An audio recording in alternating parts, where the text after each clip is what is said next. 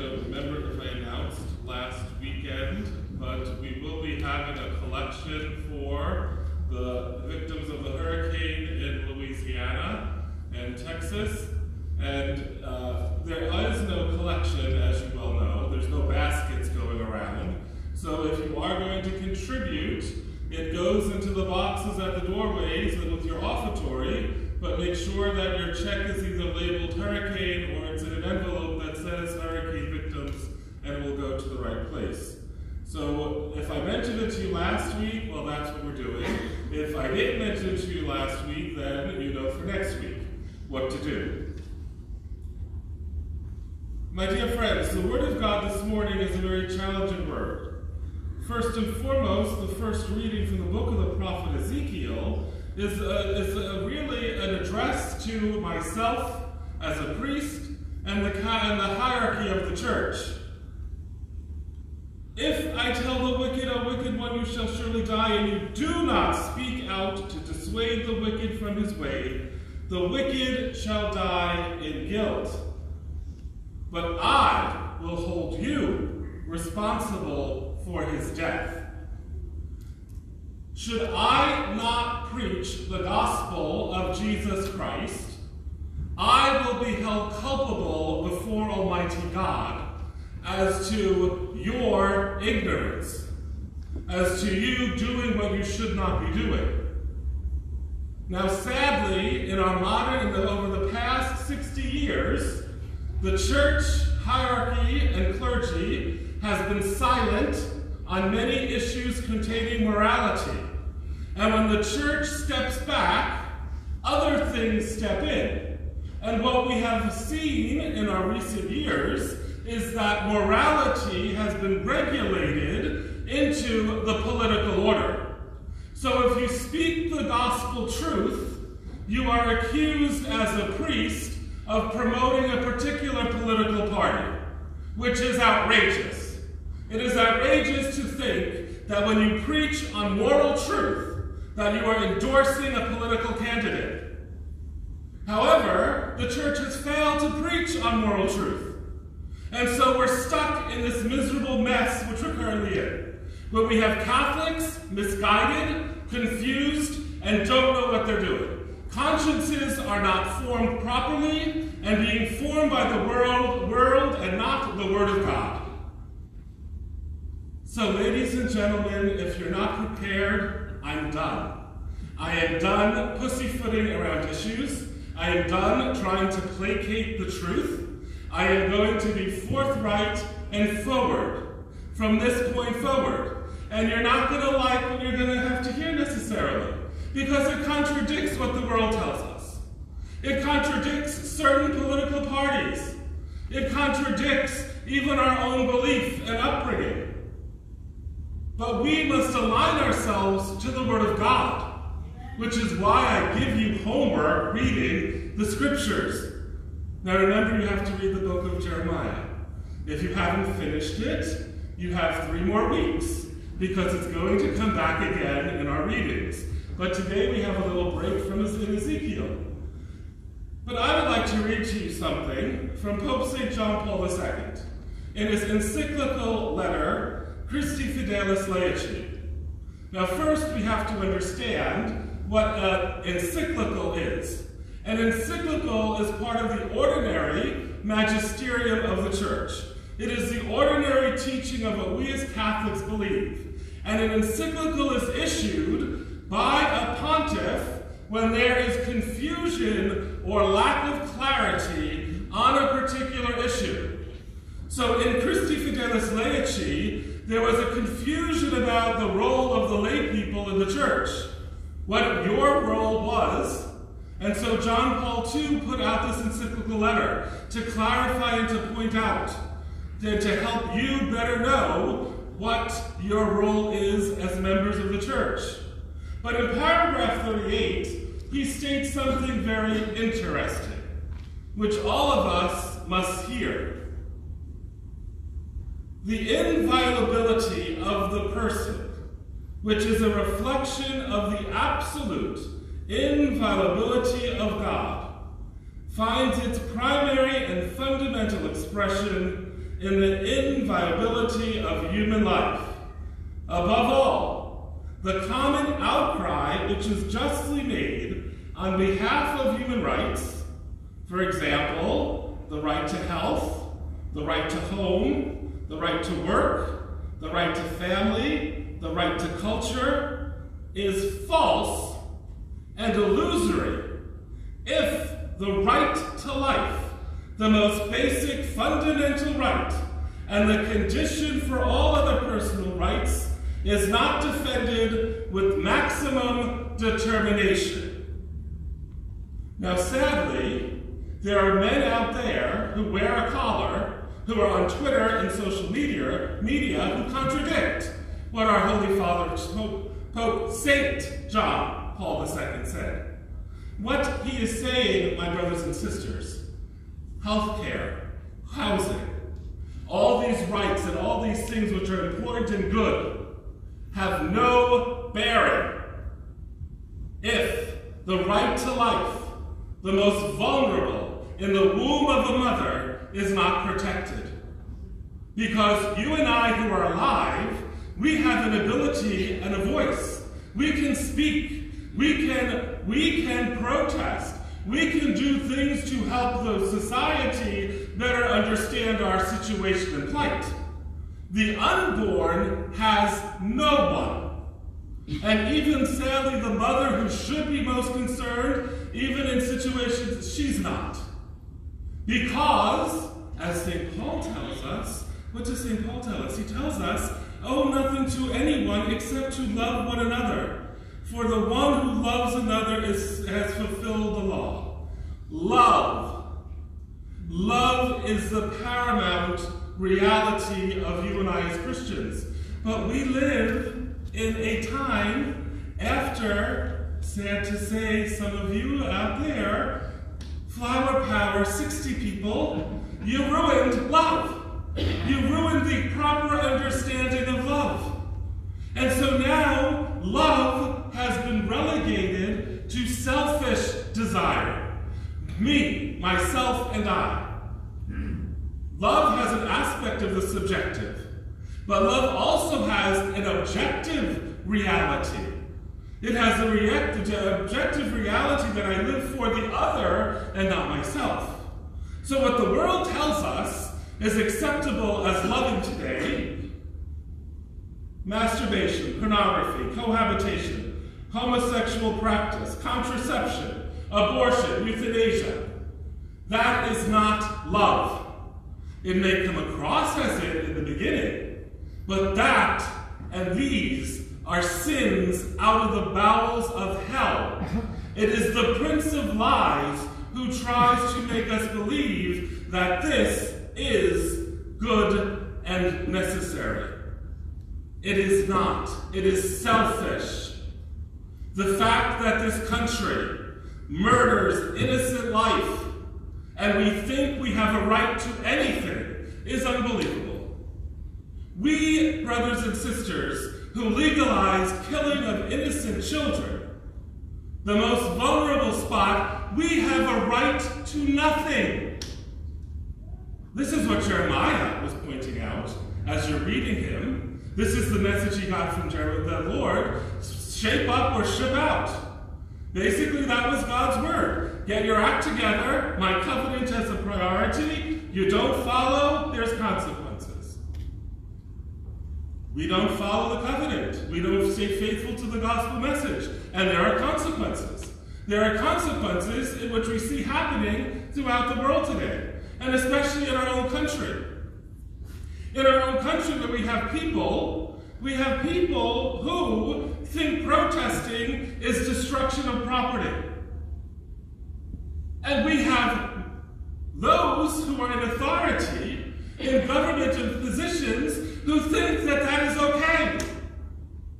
And should you speak out against it, then you're accused of being against what they're standing up for. Crazy, crazy, crazy. The world has lost its mind. Or maybe the world has ended and I'm just left behind. I don't know. But there's something wrong. There is something wrong, and if we do not recognize that, we're in trouble. We're in trouble if we don't realize that there's a problem in the world. I mean, did you see the news of the, one of those Antifa members who was arrested? I mean, here this this interesting looking person. I don't know what kind of what what his look was trying to be. He looked like Pippi Longstocking. I don't know. With a flamethrower, is arrested, and what happens? You see, it's on video. I'm not making this up. I thought I was back. He's on the floor in a fetal position, having a t- crying hysterically. This man, and he has a record of causing violence within peaceful protests. And yet, when he's arrested, he's crying like a big baby. And we think nothing wrong with that. How can we not see something wrong with that? How can our governments allow this to take place and happen? And yet, it is. Because you and I are not saying anything. You and I do not recognize what? Hello, did you hear what Jesus said? Jesus, remember, Jesus ups the ante to the covenant. So where Ezekiel was referring to you and to me and the hierarchy, pope, bishops, clergy, Jesus ups it an ante. Because in through our baptism we are baptized into Christ, prophet, priest, king. So therefore, now not only do I have that obligation, but you have that obligation. You have that obligation of fraternal correction out of love. Out of love, because you desire all who God created to be with Him forever in heaven. So you desire yourself and those around you to be in heaven. So if that's not why you're doing fraternal correction, if you're not doing it so that the person comes to their senses and understands what is right and wrong so that they can be converted, then don't speak. If your intention is to be condemning and to damn to hell, don't speak. Because that's not why we speak. Because Jesus even goes on to point out that if they don't listen to you, if they don't listen to you and other people, witnesses, if they don't listen to the church, then treat them like a tax collector. Now, even within the church, we have what is referred to as excommunication, where the person is ex, Latin, out of communion. Excommunication is not a punishment on the person. It is a reality that the person's behavior or belief is not in union with the communion of believers, and it is an opportunity for them to, to step back and realize what they're doing. Excommunication is a modern way of saying time out. A child gets out of control, you what do what? You put them in timeout. You put them in the corner and you make them think about what they've done so that they come to their senses and then come back and say they're sorry, so they can get back into the unity of the family. That is what an excommunication is. And that is what the church, that as our mother, the church desires, that is the purpose of it.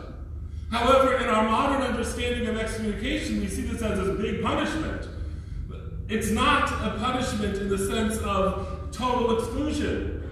It is a punishment in the sense of waking you up. Now, in my day, we had a little belt, or a little slipper, or a little something that was more emphatic of waking us up quicker than a timeout. Maybe, maybe, and I know I'm going to get hate mail, but I'm going to say it anyway. Maybe what we're dealing with in our modern world is the reality of timeout and not a swift kick. But that's another homily. That's another homily. So, my dear, my dear friends, what we must understand is that we are called, we are called to align ourselves to the gospel, the good news of Jesus Christ. Being a Christian and a follower of the Lord is not an easy task. It causes us to die to ourselves and those, sinful, those selfish dispositions that we all possess from the woundedness of original sin. Those selfish dispositions, that's me, myself, and I. And what we have to do, especially when we're going to the voting booths, is we have to align ourselves in conscience with what is true. What is true, and recognizing that certain things hold more weight. The sanctity and dignity of human life in the womb of a mother carries more weight than health care, carries more weight than immigration, carries more weight than what the world tells us is more important. And sadly, sadly, we have, met, we have blurred our distinctions thanks to, in the Catholic Church, certain men in the hierarchy. Cardinal Bernardin of Chicago. What did Cardinal Bernardin of Chicago do in the 1980s when the move, when the pro-life movement was really kicking off? He talked about and preached a seamless garment. A seamless garment indicating that there are multiple issues of life that all have the same weight. The Pope, the official teacher of faith and morals, Pope St. John Paul II, and Christifideles Laici clears up that confusion to point out that no, all aspects of life don't have the same weight. Certain aspects of life have greater weight than others. Certain aspects of life have a greater urgency than other aspects of life. Now, that doesn't mean we throw all the aspects of life in the, in the toilet, but it necessitates that you and I, in conscience, must have our conscience formed in the proper manner so that when we go and vote, we can vote with intelligence and in faith. Not by just what the world says is who we should vote for. Not by voting for personalities. And if you don't, uh, yesterday we saw the movie, the Fatima movie we played here, which we had a very nice turnout, and we were indoors with air conditioning, thanks be to God. I don't like heat or mosquitoes. And so, however, what did Our Lady tell the children of Fatima? She told the children of Fatima, pray. Pray the rosary every day. Pray the rosary every day for peace in our world, for peace in our homes, for peace in our own lives. And even that, even with that message in 1917, there are still Catholics who don't pray the rosary, who do not pray the rosary, which but, boggles my mind. Boggles my mind. When I'm having my nice little Southern Comfort Manhattan after my dinner, and I'm thinking about worldly events, it boggles my mind. How? How can people not heed the message of our Blessed Mother? And we wonder why the world looks like it does. And so, therefore, if you don't have your rosary beads with you when you're going to vote, when you're going into that voting booth and pushing your levers, then you're, you're in trouble. In fact, you're not in trouble, you're insane. Because you need, and more than ever, as we continue in this world, we need God with us in the voting booth. And yet we try to just say, what does the devil try to do? The devil tells us what? There's a separation of church and state. So I'm going to get a whole slew of hate mail because what I'm talking about here is going to be accused of politics. Where it's not political what I'm speaking about. I'm speaking about the moral virtues that we are to hold and to carry that we are to align ourselves to, which as a priest, it is my responsibility because I am not going to hell for not telling you the truth. Because that's exactly what the Word of God says. If I keep my mouth shut, because I don't want to offend anyone, because I don't want to get hurt anyone's feelings, because I don't want to be controversial, then I am held accountable for your sin. I have enough sin on my own. I don't need all of yours added to it. I need all the help I can get to get to heaven. And so, therefore, I cannot keep my mouth shut. Where we go back to what? What Jeremiah last week, remember? Remember Jeremiah, my favorite prophet, chapter 20? Have we gotten there yet? We heard it last week. And you should just you should read it every day, chapter 20, over and over. You duped me, O Lord, and I allowed myself to be duped. I cannot help. I wish not to speak of you, but, but burning desire is within me that I cannot keep silent. So, ladies and gentlemen, Father Pecchie cannot keep silent anymore. If you thought I wasn't silent before, well then buckle up, because it's going to get far worse. Because my brothers and sisters in Christ, no, no, no, my brothers and sisters in Christ, on a closing note, if you do not recognize that there is something happening in this world, if you do not recognize and read the signs of the times, like Jesus calls us to, a day of reckoning is coming. A day of reckoning is coming, not for us to be fearful and trepidation, but for us to be wide, wide, uh, wide awake and prepared, and prepared for what is to come. there are consequences. There are consequences for the millions of innocent life that has been lost with the legalization of abortion. There are consequences. This isn't Father Pecchie waking up in a bad mood. This is the Word of God that tells us. There are consequences for failing to live, as God calls us to. And we have endorsed, brothers and sisters, murder. We have endorsed as law and broke the fifth commandment thou shalt not kill. And we think we're going to, and there's not going to be a consequence to that? We better wake up. St. John the Baptist, a voice that cries out in the wilderness. So I'm prepared to be that voice that cries out in the wilderness. I'm prepared on live stream to be a voice that cries out in the wilderness. And I might be in the wilderness. Who knows? I might be in, I might be in, pen, in the penalty box uh, soon and won't be able to speak from this pulpit anymore. However, even if I'm in jail, I'm a New Yorker. I'm loud, and you'll hear me. Because even jail won't keep me silent. Because, my brothers and sisters, the truth must be known. We have a God who loves us, a God who saves us, a God who died for us to show us how much we lo- He loves us. And so, therefore, we in turn must show our love for Him by dying to self. By saying, Yes, Lord, I love you for dying for me, and because you died for me, I'm going to die for you. I'm going to die for the selfishness in my heart. I'm going to die for what the world says is good. And I'm going to live by what you say the gospel is good. Because it is only you who can give me eternal life. It is only you who can bring me through death into life. So, my dear friends, we have a choice to make. We have an obligation. We have discernment to make. We must look to the Lord as our inspiration, our strength, our hope, our love. We must motivate ourselves to act and to speak in love, and only love. New challenge for all of you. I wish it was Lent. Well, we didn't really have a Lent because we got we got disconnected because of the pandemic. So I'm, I'm extending Lent earlier. So I'm giving you a penance.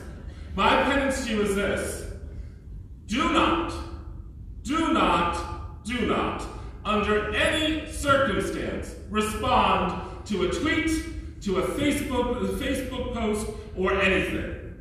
Do not do it. Because nine times out of ten, you do it not out of love, but out of anger. You do it and you spew a, a, a continued mentality of evil. And Facebook, social media, is destroying our social ability to interact with one another. Because when things get too much on Facebook, you just unfriend. You can't unfriend your neighbor. You can't unfriend your aunt, your uncle, your cousin. You can't unfriend them. You have to learn how to live with them in peace, no, and speaking the truth in love. Not easy. Who asked for it? I'll be the first one to raise your hand. My hand. I didn't ask for it. I don't want to do it. Now, whereas I, I have an advantage to you is that I'm the crazy priest of the family. So it's like, oh, there's father again. There goes Paul again doing what he's supposed to be doing. Whereas for you, it's a little bit more challenging. However, we all have to do it. So, my brothers and sisters, as we continue this Mass, we rejoice and we are glad. We have a God who loves us, a God who saves us, a God who doesn't leave us orphaned, but gives us everything we need to live as He calls us to. He gives us His Word to eat and digest. He gives us his life in the sacrament of the Eucharist to consume and to be strengthened. Let us pray that you and I will become another Christ for the world, the world that cries out to know Jesus Christ, his love for us, and his love for each of us personally. And let us repent of our sinfulness, of our failure to love as he calls us to love, and let us trust in his mercy and forgiveness. My dear friends in Christ, we have an awesome God. We have an awesome God, and I think it's time for you and I to try to imitate that awesomeness of God by what we say and what we do, being those living witnesses that Jesus needs us to be to this world of hatred, of division, uh, that needs to know God's love and mercy. Praise be Jesus Christ, the Father, the Son, and the